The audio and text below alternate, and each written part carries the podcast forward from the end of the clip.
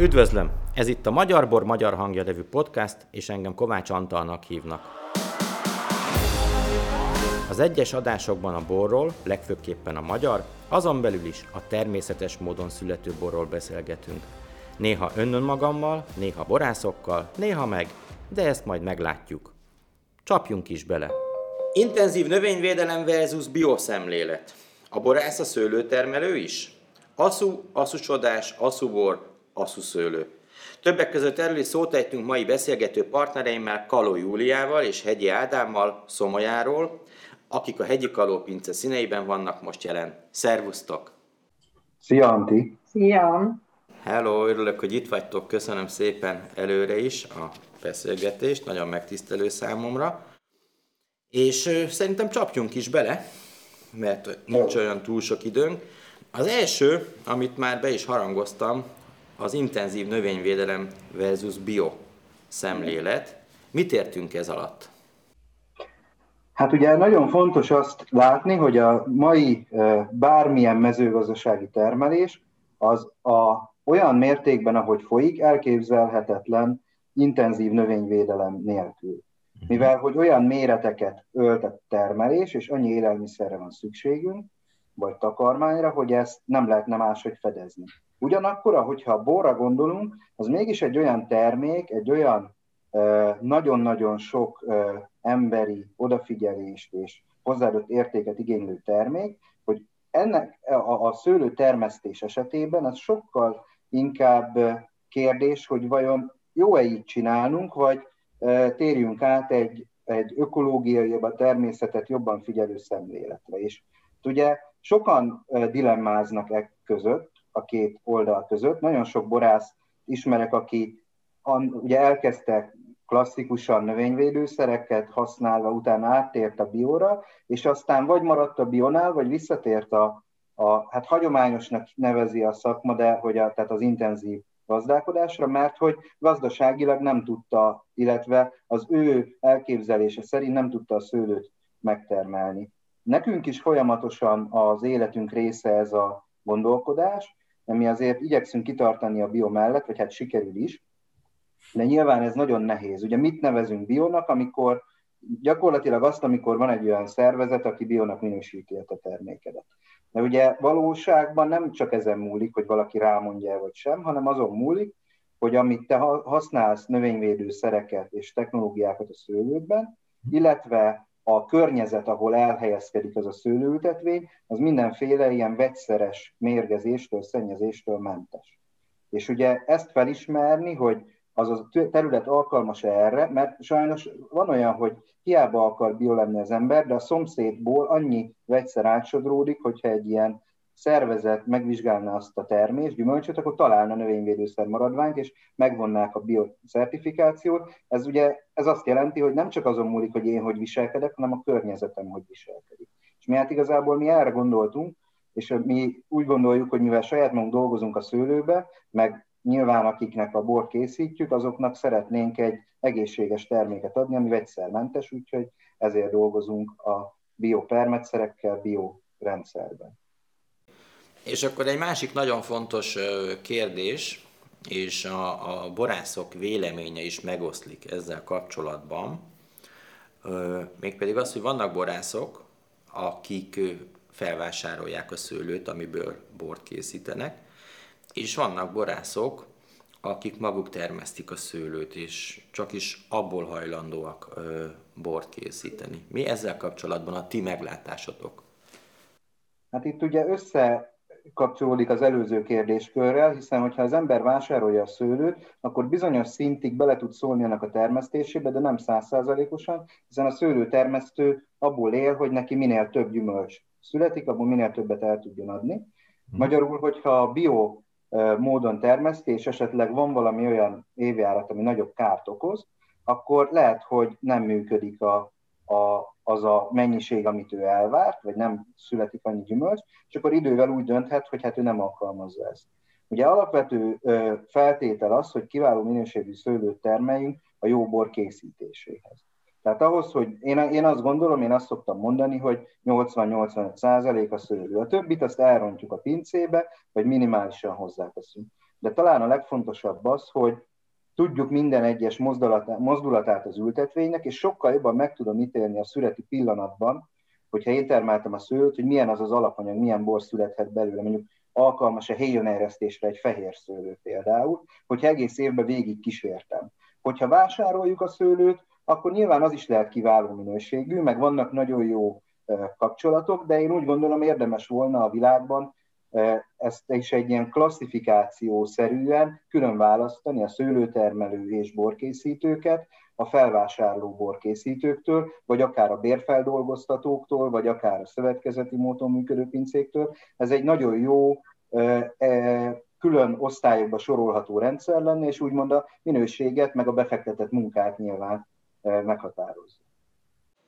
Igen, mert én ugye nem vagyok borász, de nagyon régóta benne vagyok a borvilágban, és én is azt gondolom erről, hogy a bor készítés az nem a pincében kezdődik, hanem kinn a szőlőterületen, ugye?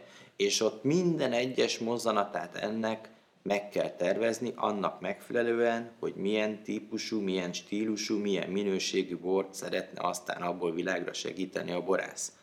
Mert ugye a bor minősége az egyáltalán nem a véletlen műve, sőt én úgy gondolom, hogy a bor lényegében a szőlőterületen készül el. Ugye?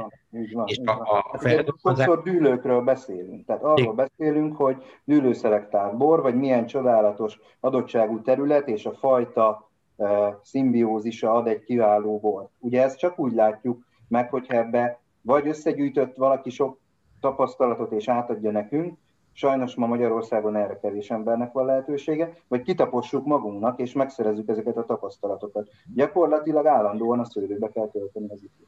Uh-huh. Így van. Tehát az, amit mondtál, hogy a, a, a bor minősége az 85%-ban a szőlőben dől el, az én abszolút egyetértek, de én már olyan véleményt is hallottam, hogy van az 90% is. Igen, idővel megy föl ez a szám, ahogy meglátjuk, hogy milyen rossz vagy jó évjáratok lehetnek.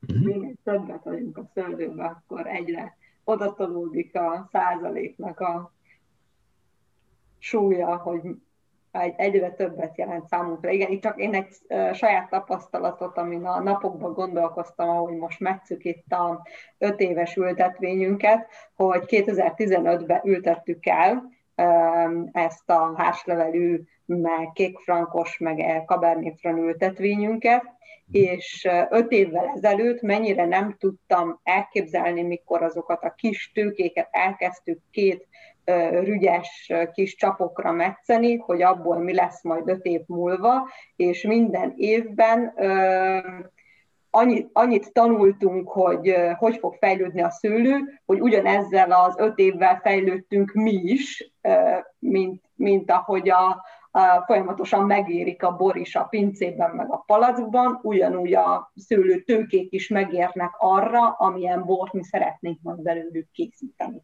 Igen, ez így van. Ugye elméleti tudásnak nyilván birtokában, meg sokat utána olvasva, meg bizonyos olyan technikákat is elsajátítva, például ami az a Simoni szőlő metszési technológia, ezzel próbáltuk elkezdeni ezt az új ültetvényt metszeni, de ezért nagyon messze van az, hogy ténylegesen úgy csinálja az ember, meg hogy könyvekből megismeri, és most látjuk, hogy amit két-három éve elkövettünk hibát a szőlőben, vagy 2019-ben volt egy jégverés, annak milyen hatása van jelenleg a, azokra a termő alapokra, amik ott vannak. És ezt az egészet ugye mi úgy kezeljük, hogy a cél az, hogy minél kiválóbb legyen a bor. Például ennek érdekében a tavalyi évben, ahelyett, hogy lekötöttünk volna egy szálveszőt, ahogy normálisan tesszük, mindössze két darab kétrügyes csapot hagytunk meg ebben az ültetvényben. Ugye ez egy szőlőtermesztőnél, visszatérve az eredeti gondolatkörhöz, gyakorlatilag a termés 60%-át a kiesésével jár, de, ne, de mi hosszú távon gondolkodunk az ültetvénybe. Mi azt akartuk, hogy a 2020-as évjárat is szuper legyen, és az a, azt a kevés szőlőt tudja megtermelni az a szőlő, mivel tele van sebbel, amiket gyógyítani kell, vagy hát nem megfelelő a fás rész. Illetve ugye hosszú távon minél egészségesebb legyen az ültetvény, és hihetetlen nő meghálálta ezt a szőlőt. De ugye ez csak úgy lehet, hogyha mi borászként kezeljük az ültetvényt, és nem szőlőtermesztőként, mert a szőlőtermesztőként akkor, akkor teljesen máshogy döntöttünk. Hogyne, és valahol érthető is, hogy aki a, a szőlőtermesztésből él, neki, neki más az érdeke, ugye? Hát abszolút, sőt a jelenlegi szőlő árak esetén azért lehet azt látni, hogy, hogy nem tudom ki mennyire tudja, de olyan 80 és 120 forint közötti szőlő átlag ára van ugye szület időszakban. Ez fajta függő, termőhely függő, minősítés függő, hogy lehet-e OM egy jobb borvidéken az OM szőlő azért kicsit drágább tud lenni. De uh-huh. hogy alapvetően ezek a szőlőárak. És azért azt meg kell nézni, hogy egy, egy hektár szőlőnek a művelési költsége mondjuk durván olyan 1 millió forint, akkor az olyan rendes, gondos és mindenre odafigyelt művelés. Az azt jelenti, hogy ha 100 mázsát termelünk, azért az nem kevés szőlő már a 100 mázsa, az mondjuk tőkénként olyan két-két és fél kiló, de akár három kiló is, hogyha régebbi tőkehiányos ültetvényről beszélünk, az azt jelenti, hogy tőkénként három kilót termelünk, és akkor éppen még a pénzünknél vagyunk, nem érte meg, mert ugye az azt jelenti, a 100 más, a 100 forintjával az 1 millió forint pont a művelési költség. Igen. Tehát ahol egy szőlőtermesztő megéljen belőle, vagy fejleszten gépparkot, területet, stb., ahhoz ennél még sokkal többet kell termelni. Mondjuk durván ennek a kétszeresében. Azért 5 kiló tőketerheléssel nem lehet jogot készíteni. Uh-huh. De egyébként a tiboraitok jellemzően nagyon sűrűek. Ezt a sűrűséget ti el tudjátok érni ezzel a két és fél három kilós tőketerheléssel? Nem, nekünk egy kiló alatti a tőketerhelés. Ah, ah, jó, mert én is. Nagyon alacsony. Igen. Nekünk nagyon alacsony a tőketerhelésünk. A, a két-két és fél kiló azért alkalmas arra, hogy kiváló borok szülessenek. Uh-huh. Azok nagyon jók, de mi szeretjük a nagyon tömény eh, világot, ugye a fehér borokban is a magas alkoholtartalmat sem vetjük meg, tehát mi, mi egy kiló alá lemegyünk. Sokszor uh-huh. egyébként, hogyha valakinek az a cél, hogy, hogy egy alacsonyabb, visszafogottabb alkohol, magasabb és könnyed iható bor legyen, akkor nem is jó ilyen keveset termelni. Én hogy? aláírom, de nálunk nem ez a cél. Én nagyon sok olyan jó borászt ismerek, aki többet termel. Ha valaki olyan bort keres, akkor szívesen ajánlok, de a mi szortimentünkben ezek a sűrű töményborok vannak benne, aztán megtaláljuk a helyét, de én is szívesen iszom a könnyedebb borász barátaim, könnyedebb borát egy olyan adott szituációban, mondjuk nyáron a nagymelegben, vagy egy olyan gasztronómiai környezetben, ahol azt kívánja. De a mi boraink nem ezt képviselik, hanem az a, a, ennek a dolognak a másik vége, a töménység sűrűségről szól. Ehhez nagyon keveset termelünk, de ez nem csak a borban ad töménységet, hanem hosszabb érlelhetőséget, meg a szőlő ültetvény is hosszabb élettartamú tud lenni, és ez így az egész egy sokkal fenntarthatóbbnak, vagy hosszabb életűnek gondolt rendszernek a része, így gondolkodom. Uh-huh. Egyébként én is a sűrű borokat szeretem jobban. Parancsolj, Julcsi! Hogy nem csak egy adott évjáratnak a, a szortimentjét határozza meg, hanem, hanem a, az egész koncepciónak, amit szeretnénk a pincében, meg a szőlőben felállítani, mert mondjuk ez a töménység egy, egy vörös bornál az, az teljesen akár el is elfogadható, meg annak elfogadjuk, hogy hosszan hordóban érik, még ugye egy fehérbor esetében, mint a, akár egy héjonerjesztéssel készült fehérbor, azok már úgy a, az átlagos fehérbor szortimentből kilógnak ezek, ezek a borok, míg ugye a mi szortimentünkben, meg a mi kínálatunkban ezek teljesen ezek, bele ezek a ö, illeszthetőek, vagy beleillesztjük, hiszen ilyeneket készítünk. Ja, ezért szeretjük a boraitokat. De nem csak mi, a, a, a vásárlóink is nagyon örülnek, hogy, hogy ismét uh, együtt dolgozunk, mert ugye volt egy kis kilengés, hogy nem volt másfél évig üzletünk, de szerencsére már megint működik, úgyhogy hát úgyhogy ott vagyunk, és ott vannak a ti boraitok is. És akkor szeretnék megkérdezni, hogy most a szortimentünkbe bekerült tőletek egy egy édes vörösbor is, ugye? És itt nagyon sok kérdés merül fel, egyébként imádom, nagyon ritka dolog a, a félédes, édes vörösbor, nem csak a hazai piacon, a világpiacon is nagyon ritkán lehet velük találkozni, és itt most nyilván a természetes verziókról beszélek, és ezek a borok ugye felvetnek egy másik nagyon fontos kérdést, az asszusodás, az asszú, az asszúbor, az asszú szőlőnek a kérdését hogy, hogy viszonyultok ti ehhez az ASZU kérdéshez úgy általában? Hát nagyon-nagyon szerteágazó a viszonyunk. Ugye kezdődik ott, hogy a, gyakorlatilag az apósom Júlcsi édesapja volt az, aki Egerben elkezdett több fajtából is, több évjáratban is asszú borokat készíteni. Mi nekünk ez mindig is úgy láttuk, hogy ez neki is a, a, egy ilyen legmagasztosabb cél. Tehát a borászatban ez a legszebb, amikor megadja a természet az aszút. Aztán mi is elkezdtünk a, a saját pincénkben ezzel foglalkozni, és mi születeltünk szemenként is fehér szőlőből, tehát gyakorlatilag a klasszikus tokai technológiával, zöld velteliniből készítettünk a szuborokat. A turánból szamorodnikat, azért, mert a turánnál még nehezebb megkülönböztetni a jó asszúbogyót a, a nem jó asszúbogyótól, vagy a nem asszúbogyótól, hiszen minden fekete, úgyhogy ez egy másik. A harmadik pedig a, a munkahelyünkön, az egyetemen az asszú szőlő, asszú bor kutatásával is foglalkozunk, úgyhogy gyakorlatilag az életünket teljesen kitölti, de Júlcsi többet tudná erről beszélni, mert neki meg a doktori témája is ez a hm. asszúkodás. Uh, igen, tehát egészen múltkor gondolkoztam már rajta. 2011 óta ez a három pillér jellemzi, hogy a kutatásban, a szőlőben és az édesapánál tanultak alapján átfogóan tudjuk nézni, meg jellemezni az asszusodásnak a folyamatát, de ami ugye itt nálunk különleges, hogyha arra a borra térünk rá, ami ugye turánból készült, és asszusodó szőlőszemekből, az azért különleges, mert az egri borvidéken lehetett elkészíteni, és lehet elkészíteni. Természetesen nem ugyanolyan intenzitásban, nem ugyanolyan évjárati gyakoriságban, mint mondjuk a tokai borvidék esetében, de éppen a múlt héten kaptam egy könyvet átnézésre az Egri érseki könyvtárból, azt hiszem, hogy most nem akarok az ezer...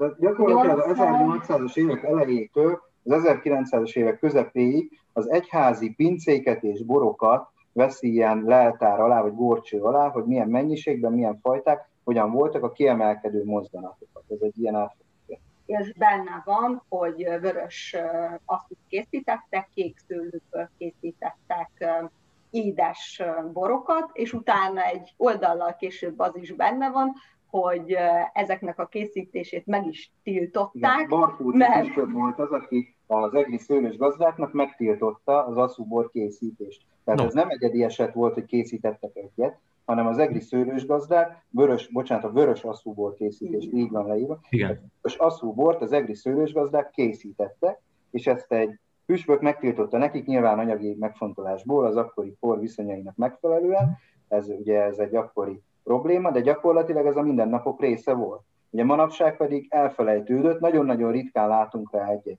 kísérletet, és ezt én nagyon-nagyon üdvözlöm, nagyon-nagyon örülök neki, de én azt gondolom, hogy ez gyakrabban is az életünk része lehetne, hiszen e, például a, a ez a Turán asszó, ami Anti nálad is kapható, erről már kaptunk olyan visszajelzést, hogy nagyon magas színvonalú étteremben a, ugye kértek portóit a a vacsora végén, külföldi vendégek, mondjuk biztos angolok lehettek, mert ott nagyon nagy divat, ugye portóival zárni egy vacsorát, és akkor ajánlotta nekik a szemfüles szomeri, hogy hoho, van ez a Turán asszú is, nekünk a borlapon, kóstolják meg, és hát el voltak ájulva, nagyon örültünk neki, fel meg is kerestek minket, hogy hát ők nem is gondolták volna, hogy még jobbat találtak, mint a portói. Nyilván ez egy hihetetlen kincs, tehát csak hogy számokat is lássunk, hogy mennyire nehéz ilyet készíteni. Ezer tőke szőlőről mondjuk van durván ezer liter bora az embernek, akkor mondjuk nekünk, az úgy, az úgy egy jó, a Turán az ugye egy picit többet terem, ott megengedjük ezt az egy-másfél kiló közötti termésmennyiséget, még aszúból mindösszesen 100 liter ugyanennyi szőlőről, tehát tized része.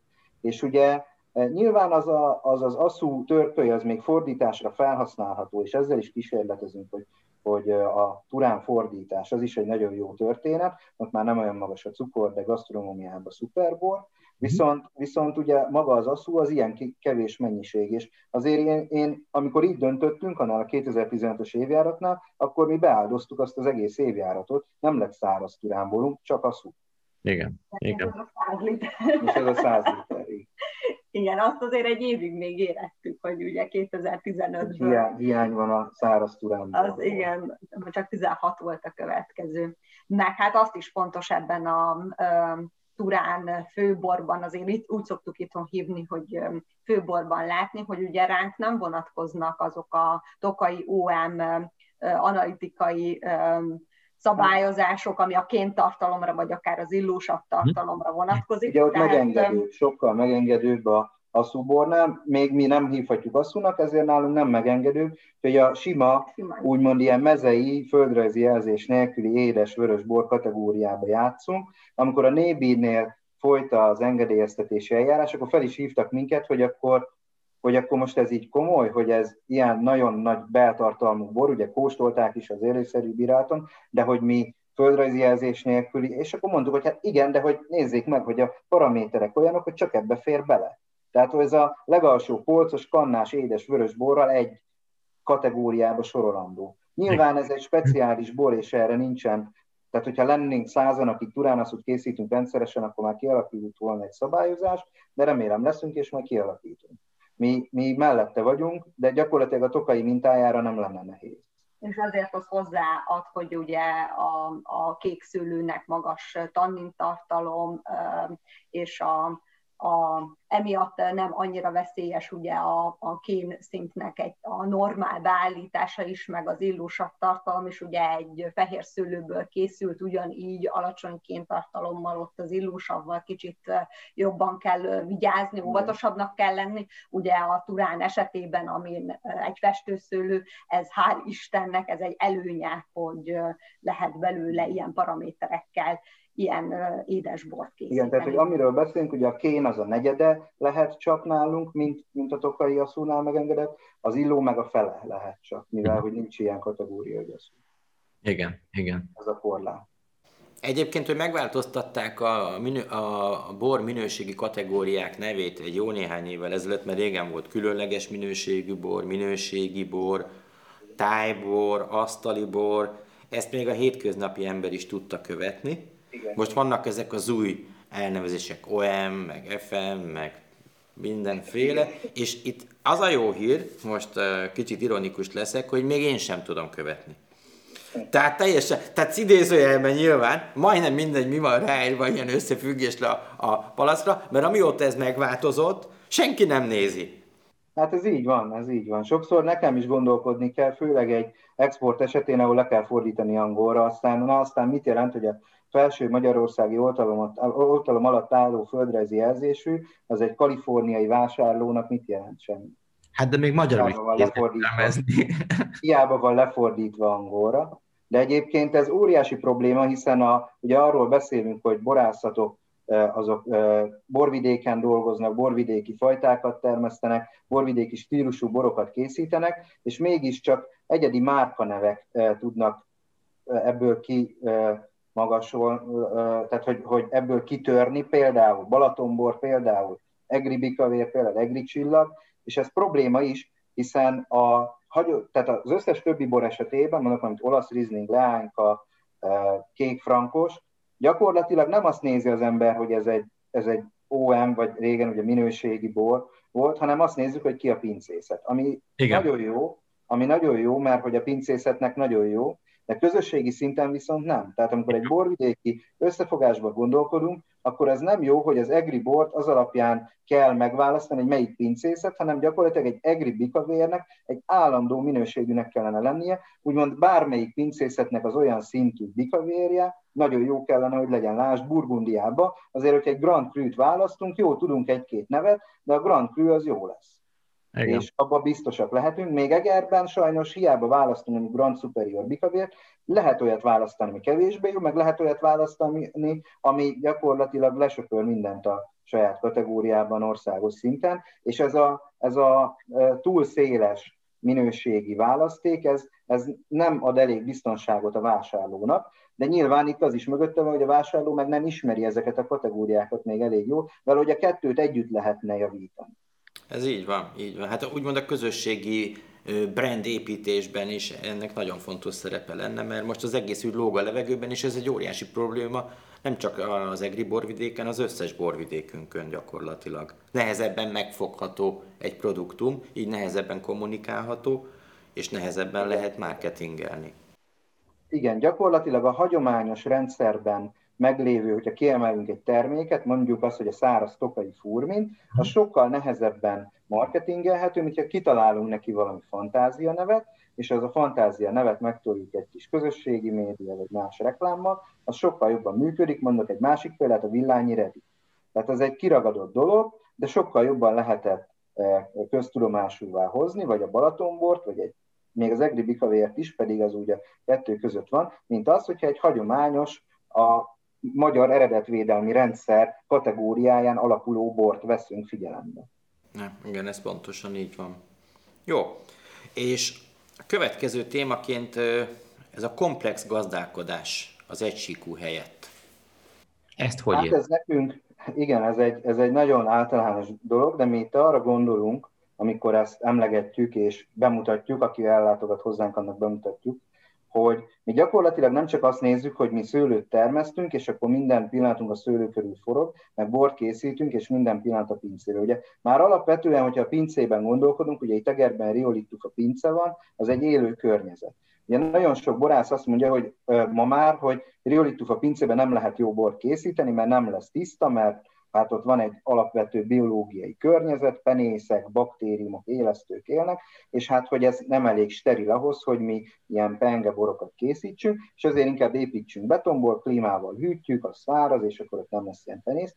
Én azt gondolom, hogy inkább tanuljuk meg használni a riolit tufa pincénket, hiszen nekünk ez az egyediségünk a világban. Betonból bárhol lehet feldolgozót építeni, de Egerben ez itt van, és hogyha ezt a gondolatkört tovább görgetjük, nekünk az életünkben ez volt az, amikor ezt felismertük, azért elérkeztünk egy olyan ponthoz, hogy na bővítsük meg a pincét, vagy építsünk egy feldolgozót. Soha nem akartunk feldolgozót építeni, nem jött ez szóba, de úgy azért mégis, amikor, amikor terveztük, akkor gondoltuk, hogy hát amennyivel a pincebővítés kerül, annyiból egy, egy nagyon steril, nagyon szuper feldolgozót is építhetnénk, és hát a kettő, akkor melyikben könnyebb a munka. Nyilván nagyobb kihívás a pince, egyszerűbb a feldolgozó, de akkor ugye szóba került az is, hogy jó, de a szőlőket is hasonló módon közelítsük meg, azt hogyan lehetne, és akkor elkezdtünk állatokkal foglalkozni. Most már vannak rackáink, vannak mindenféle baromfiak, kacsa, liba, tyúk, ezeket saját magunknak szaporítjuk, ők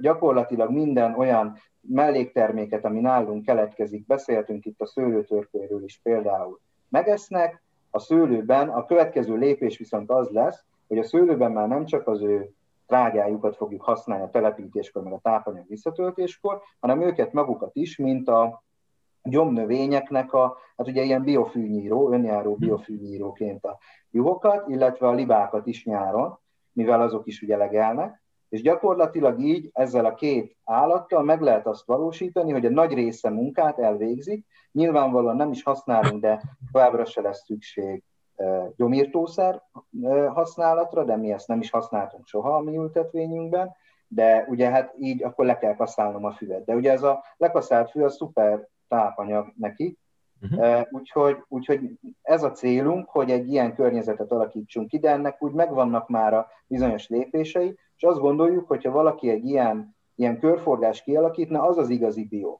Tehát, hogy nem biztos, hogy ha valaki rátehet egy bilétát, az, az már attól bio lesz, hanem az, hogyha egy, egy gyakorlatilag a szőlő ültetvényben egy állat él, ő onnan táplálkozik, és az egészséges és szaporodik, akkor azt mondhatjuk, hogy igen, itt a példa, ez egy jó életkörnyezet. És mi valahogy ezt akarjuk kialakítani, meg hát nem mellesleg ugye ezeket az állatokat a bor kóstolókor, ugye a, a szaporulatot, a kosbárányokat most húsvét közelettével majd külön választjuk, és készítünk belőle kemencében sült bárány húsit, úgyhogy ez is része ennek az egész rendszernek. Tehát azért csak azért műveljük a mezőgazdaságot, hogy éltessük magunkat. És ez a magunk számára ételt állítunk elő. Gyakorlatilag családi szinten mi nem is nagyon vásárolunk, csak bizonyos speciális termékeket, mondjuk tejterméket a sajtkészítő barátunktól, uh-huh. de igazából boltból élelmiszert minimálisat, és nem azért, mert milyen önfenntartóak akarunk lenni, mert ez a HEP, hanem mert azt látjuk, hogy ez így sokkal jobban működik. Ha, ha látom a, a, a szőlőt, hogy hogyan fejlődik, meg az egyéb növényeket, sokkal több információhoz jutok a természetről, mint hogy csak egy kultúrát, ilyen monokulturálisan fekete föld, minden gyomért, vagy csak a szőlő, az olyan sivár halott történetnek tűnik a mi szemünkben.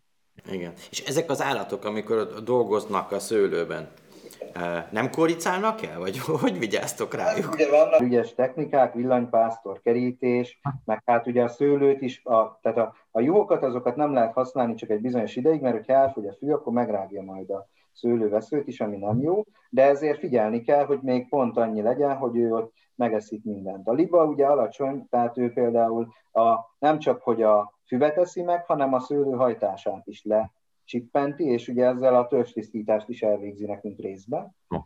De hát ugye ez folyamatos jelenlétet kíván, tehát ez nem olyan, hogy, hogy én kiteszem, és akkor majd hetente ránézek, meg ugye vizet adni, aztán vannak a környéken aranysakálok is, róka, tehát a mhm. vadász szenvedélynek vagy hobbinak is kódolni kell, hogy ez így biztonságos legyen. Tehát ott kell élni velük magyarul. Hogy ez csak így működhet. Jó. Hát nagyon szépen köszönöm a, a beszélgetést Kaló Juliának és Hegyi Ádámnak, és nagyon sok sikert kívánok nektek a további munkátokhoz. Amit elmondtatok, nekem nagyon tetszik, nagyon közel áll hozzám, és komolyan mondom, ezt, amit, amit most hallottam, ez mind tetten érhető a boraitokban, és gyönyörűek. Köszönöm hát, szépen. Köszönjük, ezért dolgozunk. Minden jót nektek, szervusztok! Szia, köszönjük a beszélgetést!